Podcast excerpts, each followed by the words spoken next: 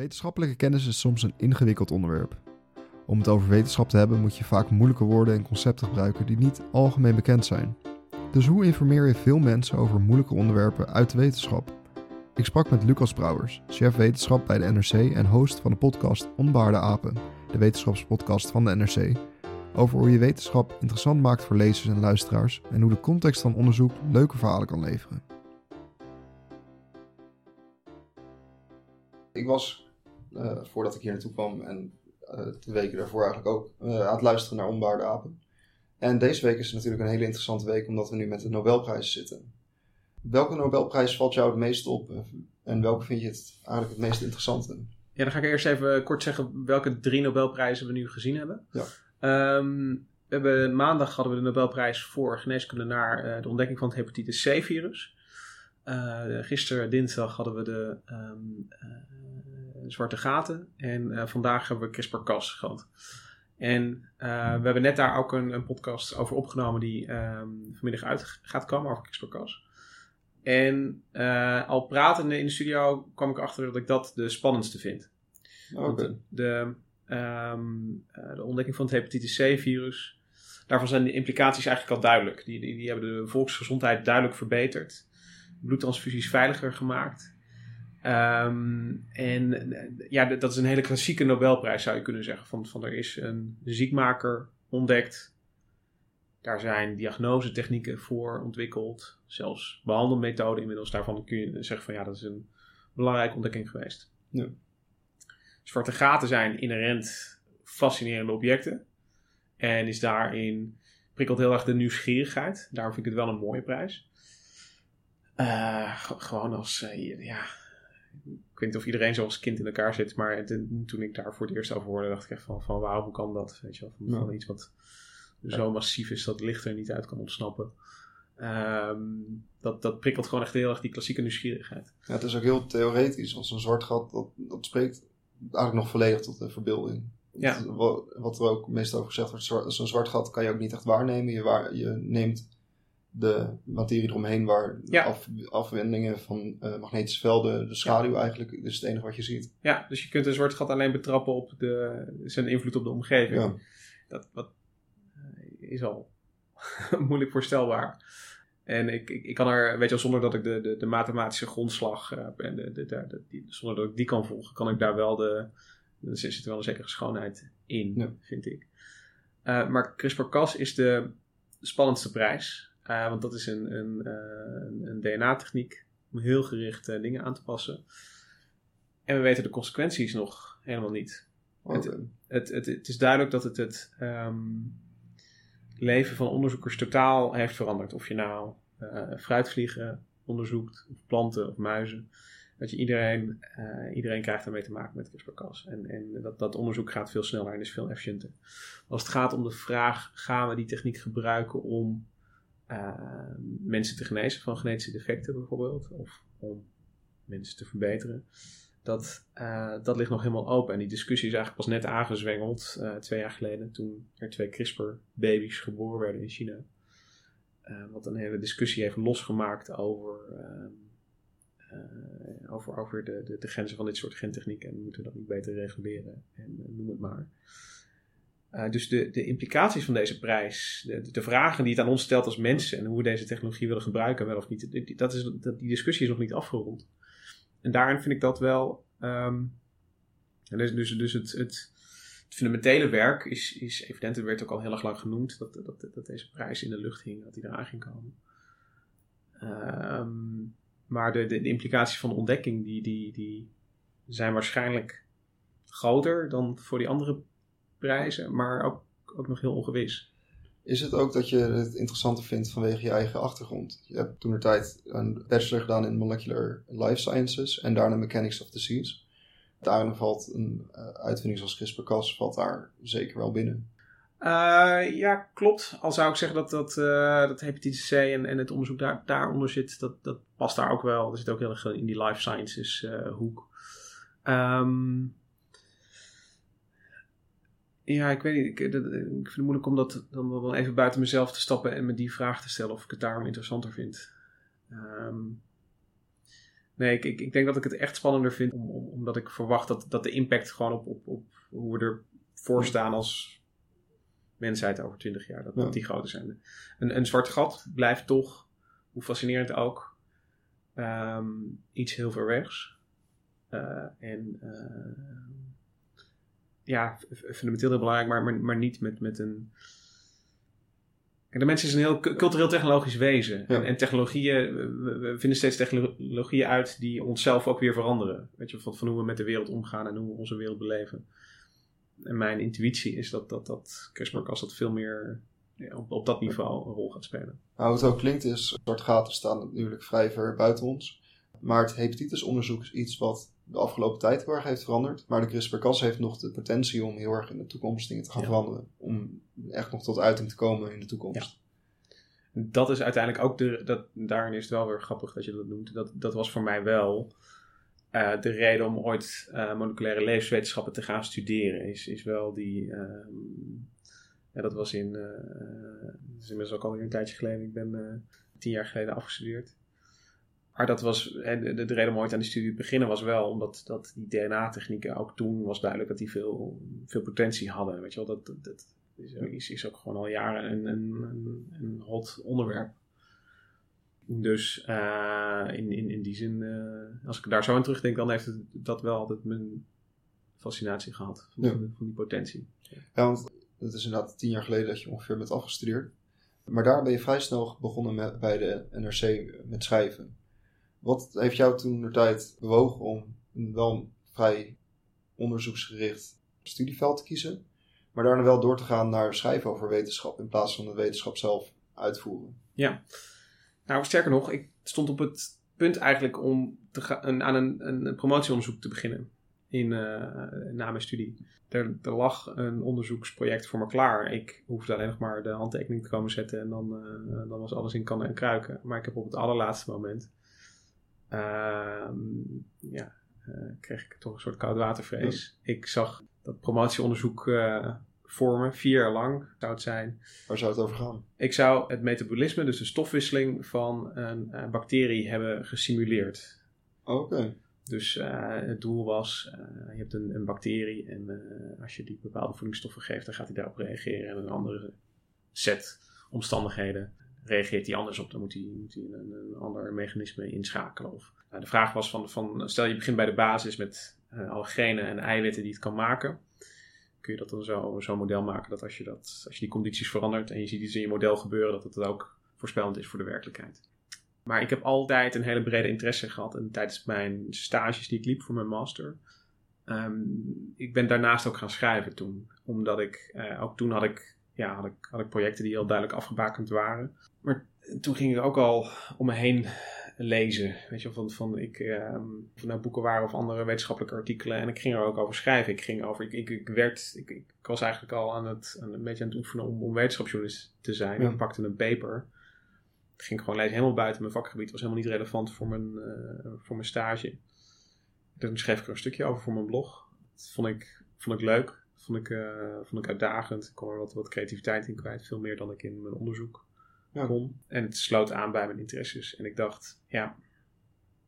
Dat, dat, dat vooruitzicht van vier jaar lang aan, aan, aan één model werken, dat, eh, dat, dat schrikte me dus heel erg af. En ik dacht, als ik nou echt eh, ja, die nieuwsgierigheid wil volgen. En met, met korte aandachtspannen misschien ook. Hè, dat, het, dat het leuk is om. Want dat is het allerleukste wat er is. Is, is gewoon dat je, dat je elke week met iets anders bezig kan zijn als, als journalist. Diversiteit van een uh, wetenschapsjournalist. Ja, Ja. dus dat sprak me heel erg aan. Dus ik dacht, ik ga dat eh, proberen. Ik ga wetenschapsjournalist proberen te worden. Eh, daar kan ik, eh, ja, waar, waar ik van nature naartoe trek, kan ik daarin, kan ik daarin doen. Ik dacht ook van, ja, dat is ehm, eh, zeker toen, 2010, eh kranten zaten ook onder druk. Eh, die stap naar online werd nog helemaal niet gezet. Dus ik wist wel dat het moeilijk zou worden. Dus ik was tegelijkertijd bezig om te kijken van, eh, een gesprek met mijn studiebegeleider van, oké, ik wil ook eh, die vakken volgen die ik nodig heb om eventueel leraar te worden. Weet je, als je, journalist moet ik, moet ik proberen, daar moet ik voor gaan. En dan ga ik stages lopen en dan ga ik kijken of dat lukt. En mijn backup plan was om, om leraar te worden. Dan kon ik iets van als 23-jarige heel romantisch kon ik iets van mijn uh, enthousiasme en nieuwsgierigheid voor over de wereld overbrengen op de volgende generatie. Ja, dat is inderdaad, dat wou ik al een soort van psychologische speculatie doen. Van, er, zit een, er zit een bepaalde drang in om informatie met anderen te delen. Zeker. Dat vond, dat vond ik altijd leuk toen ik, toen ik met mijn eigen blog bezig was. Want wat je doet is je neemt een... Kijk, de meeste wetenschappelijke artikelen worden door helemaal niet zoveel mensen gelezen. Want het is de bedoeling dat dat, dat is voor vakgenoten. Ja. Dus, dus uh, Stel, iemand ontdekt iets over een, specifieke bacterie of over een bepaald fossiel. Dat is dan, misschien is dat echt interessant, wezenlijk interessant voor, voor de 200 vakgenoten wereldwijd. Misschien. En wat je doet als, wat ik toen deed als blogger en wat, je, wat ik nu doe als journalist, is dat je nog steeds dat soort, dat je dat soort papers mag nemen en uh, het, het verhaal erachter eromheen vertellen en, en eigenlijk eventjes iets omhoog houden. En zeggen, um, maar dit is interessant voor veel meer mensen. Ja, journalistiek wordt soms als, als een beetje iets, iets uh, of, of wetenschapsjournalistiek in het bijzonder. Je, je zou het eh, als een beetje parasitair kunnen beschouwen, want, want het werk wordt gedaan door iemand anders. En, en dat uh, probeer je dan tot een bepaalde essentie neer ja. te destilleren. Ja, maar ik denk wel dat degelijk dat er een, een meerwaarde in zit in, in die selectie bijvoorbeeld al. Dat je ziet van, nou, maar wat, wat, wat, deze onderzoeksgroep over deze zoutbacterie schrijft. Weet je wel, dat vertelt echt wel een heel mooi verhaal over de evolutie van het leven. En nou ja, dat, dat, dat kun je dan als journalist met wetenschappelijke achtergrond, kun je dat wel, kun, maak je er wel iets anders van. En wel iets dat, dat meer is dan een vertaling van het paper. Je plaatst het ook meteen binnen een bepaalde context van ja. een onderwerp eigenlijk. Of, een, of een, een traditie of een zienswijze. En, en, en dat is een dat blijft gewoon iets heel erg. Uh, dat vind ik gewoon mooi aan ja. wetenschapsjournalistiek. In de journalistiek heb je al vaker van je deelt informatie van sommigen voor velen. Uh, en soms is dat omdat het bijvoorbeeld een bepaalde autoritaire positie heeft, bijvoorbeeld in de politieke uh, journalistiek. Maar wetenschapsjournalistiek is meer iets proberen uit te leggen aan een veel breder publiek, wat voor sommigen eigenlijk oorspronkelijk maar door sommigen gelezen werd. Ja. ik denk het wel. En, en het is ook. Um, um, je kunt er ook. Weet je, soms, en, en zeker het afgelopen uh, half jaar, drie kwart jaar, um, bedien je als wetenschapsjournalistiek ook, heb je ook een rol in het aangeven over wat, wat zijn de feiten en wat niet. En, en, en, hoe komen we aan die feiten om, om dat duidelijk te maken. Dus het, het, kan ook zeg maar een, een, een heel erg uh, op de as van uh, need to know, nice to know, kan het ook heel, heel erg need to know zijn. Maar, wat, wat mij aantrekt, wat ik interessant vind, is, is, is vaak en leuk vind om te doen, is, is ook die nice to know zo aantrekkelijk mogelijk presenteren en daar een heel mooi verhaal op te vertellen. Mensen echt erin te slepen. Ik moet meteen denken aan, ik ging dus solliciteren, of ik ging mezelf aanbieden als stagiair aan verschillende nieuwsorganisaties. En ik had dus een gesprek bij NRC, de toenmalige chef Hendrik Spiering, waarmee ik nu de podcast maak. En uh, hij stelde me de vraag van, uh, als je nu een stukje zou moeten maken, wat zou je dan doen? Ik weet nog dat ik vertelde over, dat was een van die papers die ik uit mijn, gewoon omdat ik papers aan het doorvlooien was, zei ik van, nou, uh, het, de specifieke gifstof van het vogelbekdier, vogelbekdieren zijn naast dat ze, dat, dat het interessante vroege, uh, vroege aftakking voor zoogdieren zijn, uh, hebben ze ook nog gifklieren en dat soort. Maar de, de, de, evolutionaire achtergrond van, dat, van die gifstof is, is helemaal uitgewerkt. Dat, dat, okay. dat zou ik, zei ik dus tien jaar geleden, dat zou ik wel, een, dat zou ik wel willen vertellen. En ik begon maar te vragen, en waarom? Weet je wel, van, ik zei nou, misschien kan daar uiteindelijk een medicijn van gemaakt worden als we weten hoe dat gif werkt. Dan heb je misschien een, zo werkt het vaak, dan kun je ook een antigif maken. Dus gaat ook, ook, vaak met, met slangengif is dat vaak het argument. Ja, dan kunnen we ook een antigif maken. Maar dat was. Uh, dat, dat, dat, en, ja, oké, okay, zegt hij, dat is leuk. Maar waarom wil je het vertellen? Ja. En de, hij, hij vroeg erop door. En uiteindelijk kwam daar het antwoord: ja, gewoon omdat vogelbekdier, interessant beest. Ja, het zijn hele interessante dieren. Het zijn wel zoogdieren, ze leggen wel weer eieren. Ja. Ze zien er ook gewoon een beetje apart uit. Zeker.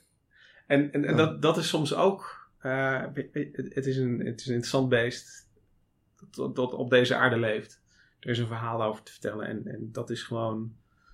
Soms is, is dat, dat genoeg. Soms, die interesse in een bepaald onderwerp is soms al eigenlijk een, heel goed toonbeeld van dat je er iets over moet gaan doen.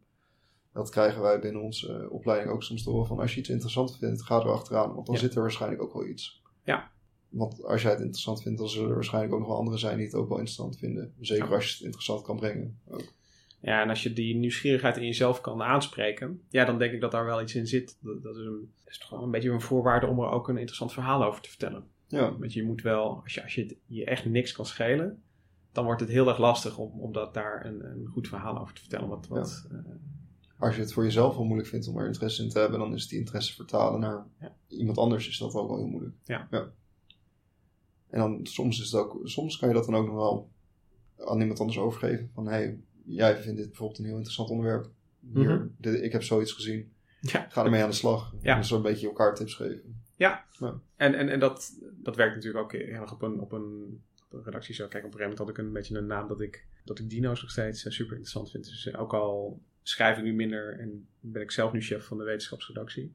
Ik heb nog steeds collega's die, eh, die dino's naar me doorsturen. Of eh, net zoals vandaag is er een, uh, een voor heel veel miljoenen geveld. Dus dat dan sturen mensen dan even door van hey. Dat is wel leuk om te zien. Ja. Dus, dus, dus zo kan een, een, een eh, als, het inmiddels, als eenmaal duidelijk is dat je een bepaalde interesse of nieuwsgierigheid hebt, dan, nou ja, dan weten mensen je ook te vinden. Dus dat is ook Ja, een soort vliegwiel eh, effect. Ja. Ja. Dan ga ik eigenlijk, we, waren er net nog bij het begin van je werk hier. Dan gaan we een paar jaar eigenlijk de toekomst in, naar 2018. Ja, Het begin van onder, eh, Onbehaarde Apen. Ja. Hoe is dat zo wel begonnen? ik luisterde zelf al podcasts. En ehm, ik dacht, ik luisterde ook podcasts over wetenschap, maar ook over, zoals het gaat, over, over andere interesses. Eh, en ik vond, het, ik vond het medium heel aantrekkelijk. Inmiddels waar, was ik dus ook al zeven jaar schrijvend journalist. En ja, daarin ook ontwikkeld. En ik zag daar ook wel. Het, daar komt dan toch eh, de, die eh, korte aandachtspannen misschien bij kijken. Maar ik dacht ook, oké, dit, dit, dit is iets wat, dat, dat ik inmiddels. Noem het arrogant, maar dat is iets wat, dat, inmiddels iets wat ik kan. Weet je wel. Ik kan een lang verhaal maken en ik kan ook een heel kort bericht schrijven. Weet je, dus dat, dat heb ik in de vingers. En toen kwam eh, precies op dat moment een soort eh, oproep hier binnen NRC van eh, we gaan experimenteren met podcasts. Op dat moment maakten we al Haagse Zaken, een podcast over Haagse politiek. Ja. En nog een podcast over Amerikaanse politiek samen met de VPRO. Maar de toenmalige adjunct hoofdredacteur Stijn Bronsvaar, die, nou ja, die, die voelde aan van, van misschien zit hier meer in. Misschien, misschien past het heel goed bij ons. En ehm, heel nadrukkelijk meteen was duidelijk, dit wordt een experiment. Weet je wel, we gaan gewoon een paar dingen proberen. Wat niet werkt, stoppen we mee. Wat werkt, is mooi meegenomen. Gaan we kijken wat we er dan meer van kunnen leren. En toen dacht ik, nu moet ik mijn kans grijpen. En maar wat, wat ook heel erg belangrijk voor was, was gewoon het... het ik kende de, de wetenschapsredactie en de collega's en de vergaderingen ontsporen altijd in, in eh, gekke zijpaden die worden ingeslagen. En, en associaties en eh, anekdotes.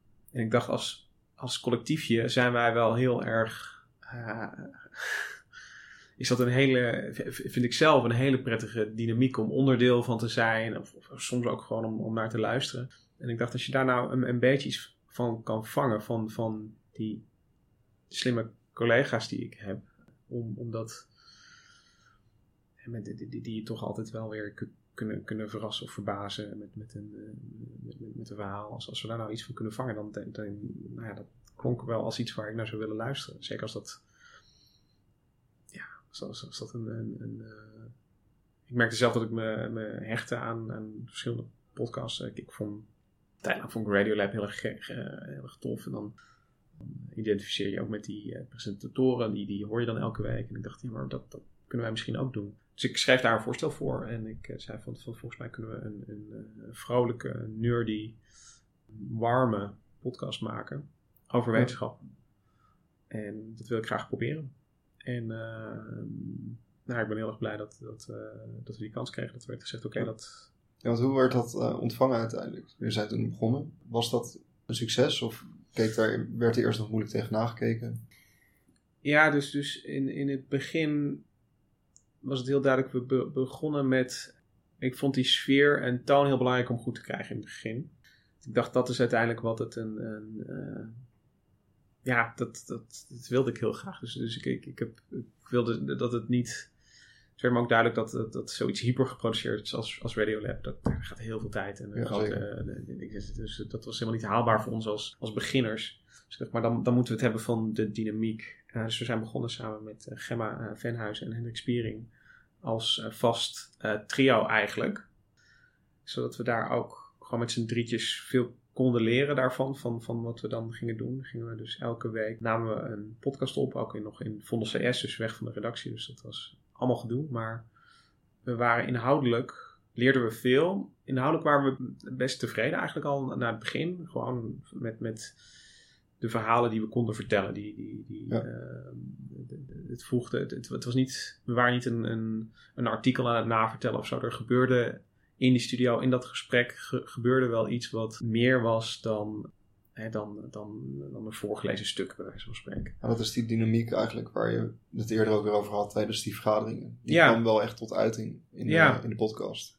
Ja, en, en dat is ook zoeken. Want je in het begin ben je daar onzeker in en is het spannend om. om eh, het, is, het, is toch een, het is toch meer een performance die je geeft. Te- terwijl als schrijvend journalist ben je hier een meester over wat je doet. En kun je, eh, zolang als je wilt, kun je schrijven aan een stuk. Maar die, dat gesprek in de studio is wel het gesprek. En dan Ja. dat kun je niet naar de hand gaan terugluisteren en nog eens overdoen. Dus inhoudelijk waren we tevreden. We waren ook tevreden over de groei in luisteraars die we zagen dat was, dat, dat waren er elke week zeg maar meer. Dus Ja. nou ja, dat is, dat is goed. Weet je, het was niet dat we na één week 300 luisteraars hadden en na tien weken nog steeds. Zeg maar. dat, dat zou geen goed teken zijn. Maar in de, in de club, in het team Onbehaarde Apen, we deden dat met eh, Mirjam van Zuidam als, als producer in het begin.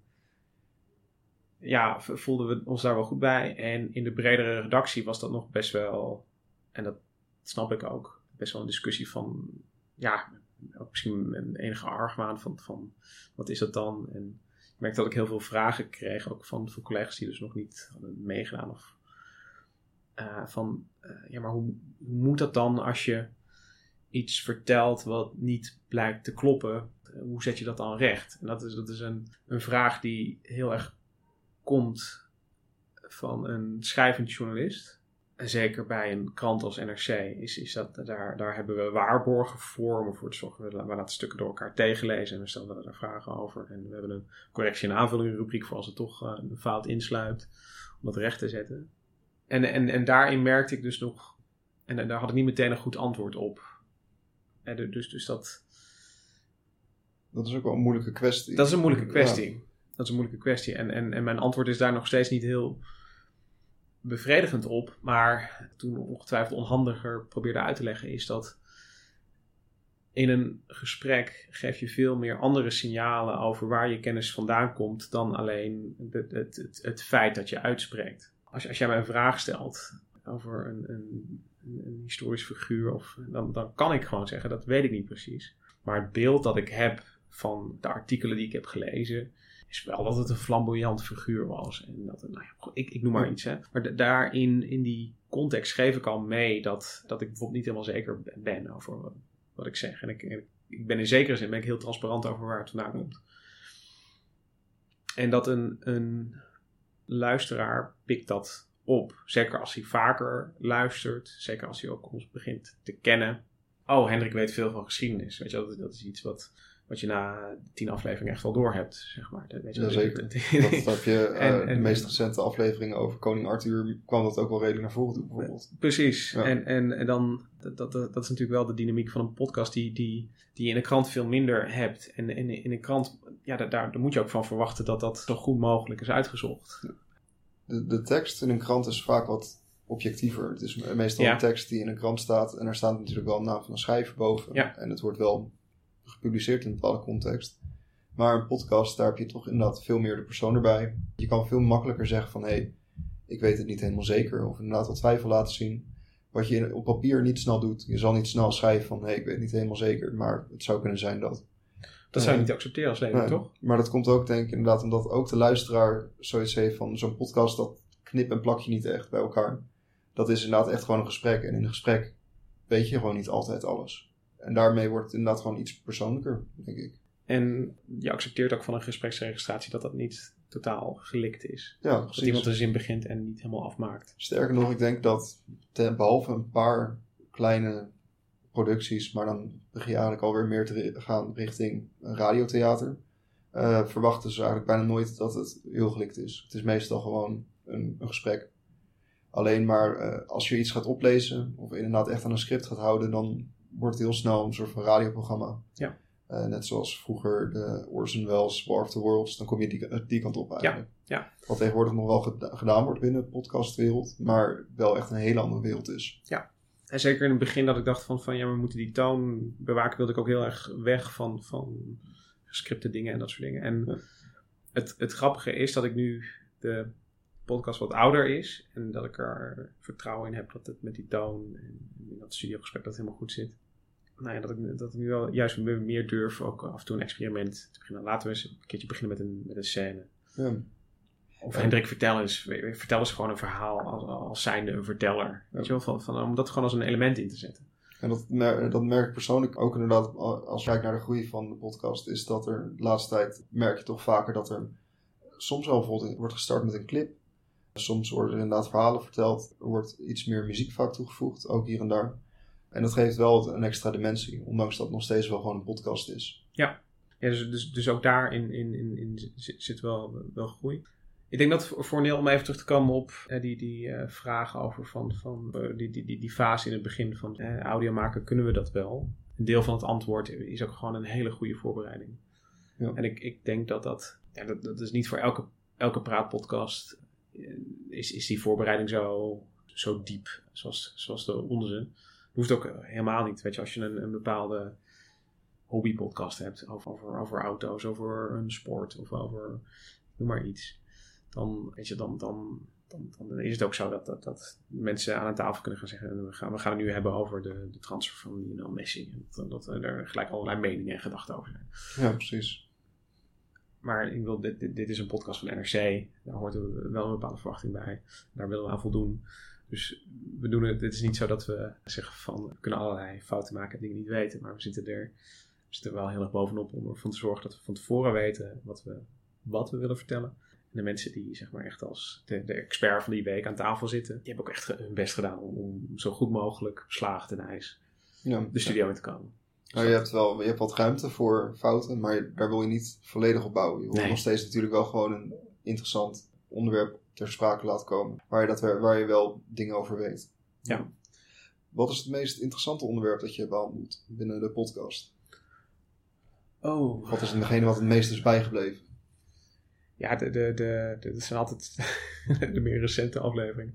Ik vond, ik vond gewoon... eh, in eh, Koning Arthur kwam heel veel samen wat ik leuk vond. En dat, is- dat is ook de, de, de, de podcast van vorige week. Dus dat is niet zo eerlijk. Eh, maar maar dan, dan is het toch, de, en dat doe ik niet zo vaak, maar de podcast die ik zelf, waarin ik zelf een verhaal wilde vertellen, die blijven mij ook weer het beste bij. Net zoals ik mijn, Ja. mijn eigen stukken me het beste herinner. Dus een podcast over de, het, eh, eh, de octopus en eh, wat we daarvan kunnen leren over intelligentie. Octopus is, is, is een lievelingsdier, heb ik ook in die aflevering gezegd. Omdat hij zo anders in elkaar zit dan, dan andere dieren. Die vond ik heel erg leuk. Een knetter ingewikkelde aflevering gemaakt over het ontstaan van het leven. Helemaal in het begin.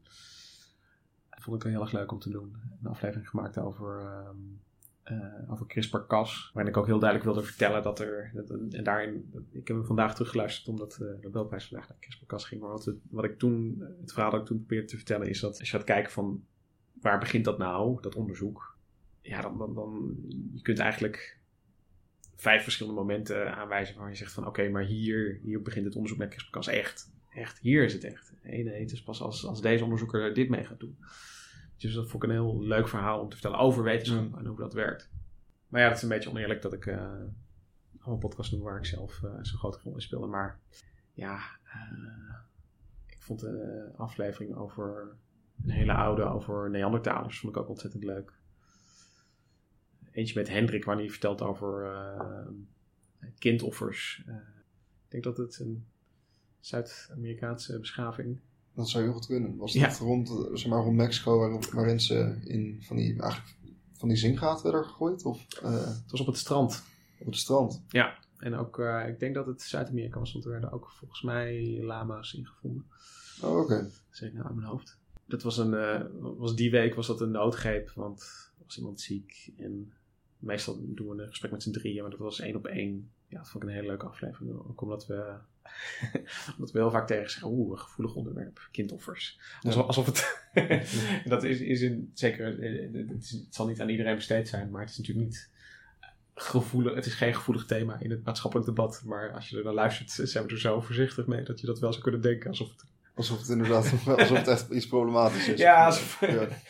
alsof er grote voor- en tegenstanders van kindoffers zijn. Die, eh, Alsof er daadwerkelijk mensen op eh Ja. Dam zouden demonstreren dat ze wel mogen Ja. Kind offeren. echt om je kind te offeren. Maar dat, dat, eh, dat, dat vind ik alleen op die herinnering, eh, alleen al vind ik het een leuke, leuke aflevering.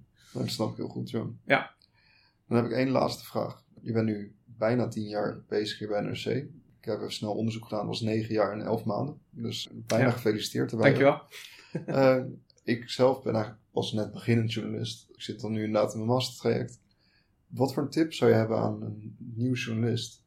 Dan komen we terug bij die, eh, bij die nieuwsgierigheid. Die, die vind ik heel erg belangrijk. Het, het is ook, weet je, om, om... Wat ontzettend helpt is als je zelf met bepaalde vragen zit. Omdat, zeker in zo'n zo'n redactiegemeenschap als NRC, is het heel erg belangrijk toch dat, dat mensen op een gegeven moment weten... Oh, ik moet bij die persoon zijn voor... Weet je, van als ik iets wil weten over verkeersslachtoffers. Weet je, die persoon zit altijd in, in CBS-data te graven. Weet je, die, moet ik hebben. Weet je, dat, dat is heel erg, wat ik zeg voor zo'n redactiegemeenschap, is, is dat da- daar heel erg belangrijk in. Het is voor je intrinsieke motivatie is het ook goed als je die, die nieuwsgierigheid kan, kan blijven volgen. Ehm, gewoon beginnen. Daar ben ik ook heel erg voor. Wat ik toen deed met mijn blog was, toen ik daaraan begon, ik wist niet wat ik daaraan ging, ging hebben. Dat was niet met een, met een plan. Toen ik ermee begon, was het was zelfs niet mijn plan om, om journalist te worden. Maar dat, dat, gewoon doen, weet je. Dus, dus als je nu inderdaad een podcast begint. Gewoon van gewoon wetenschappelijke creativiteit was het eigenlijk. Ja, bijna wel. Het was een experiment, zou je kunnen zeggen. Ja. Ehm, dus, dus als je, eh, als je een idee hebt van, van eh, ik, ik wil een podcast maken die zo klinkt, ga het gewoon, ga het gewoon doen. En, en je gaat er sowieso iets van, van opsteken. En je komt er ook achter of je het, of je het überhaupt leuk vindt of niet. Ja. Dus ja, daar echt in beginnen. En, en ook al, eh, eh, weet je, dat is, het, dat is het mooie van, van deze tijd, is dat het eh, allemaal zo gedemocratiseerd is, eh, die technologie, dat het ook kan. Weet je, van, van eh, het, het was, ja, 30 jaar geleden was je veel meer afhankelijk van de gatekeepers, zeg maar. En nu kun je, een blog is niet meer in, maar je kunt nog steeds een blog beginnen. Ja. Ik, ik, ik, ik, is- kom natuurlijk helemaal uit die bloggergeneratie in is, 2010, hè, dus dat is Het is een hele laagdrempelige manier om Ja. eh, informatie te delen en inderdaad eigenlijk een beetje journalistiek werk te beginnen. Ja. Nu heb je dat ook met podcasts. Een podcast kan je zo opzetten tegenwoordig. Ja. Daar heb je een, eh een audiorecorder voor nodig en een Soundcloud account. En dan heb je, kan je hem eigenlijk al overal wel delen. Ja. Eh, en dat is eigenlijk ideaal. Ja. Dus het is een beetje ja, je interesse achterna en eh, Ja. gewoon dingen doen. Dan Ja. kom je er wel. Maar als ik, als ik nu beginnend journalist zou zijn, dan zou ik dus geen blog beginnen, maar een podcast, denk Ja. ik. Dan eh, ga ik hier nog eh, Ja, even mee verder. Ik zou Eh, ermee doorgaan. ja, heel Ja. erg bedankt. Graag gedaan. Hartelijk dank aan Lucas Brouwers voor het meewerken aan deze podcast. En heel erg bedankt aan u, de luisteraars, voor het luisteren naar deze podcast. Mijn naam is Maxime Kok en tot de volgende keer.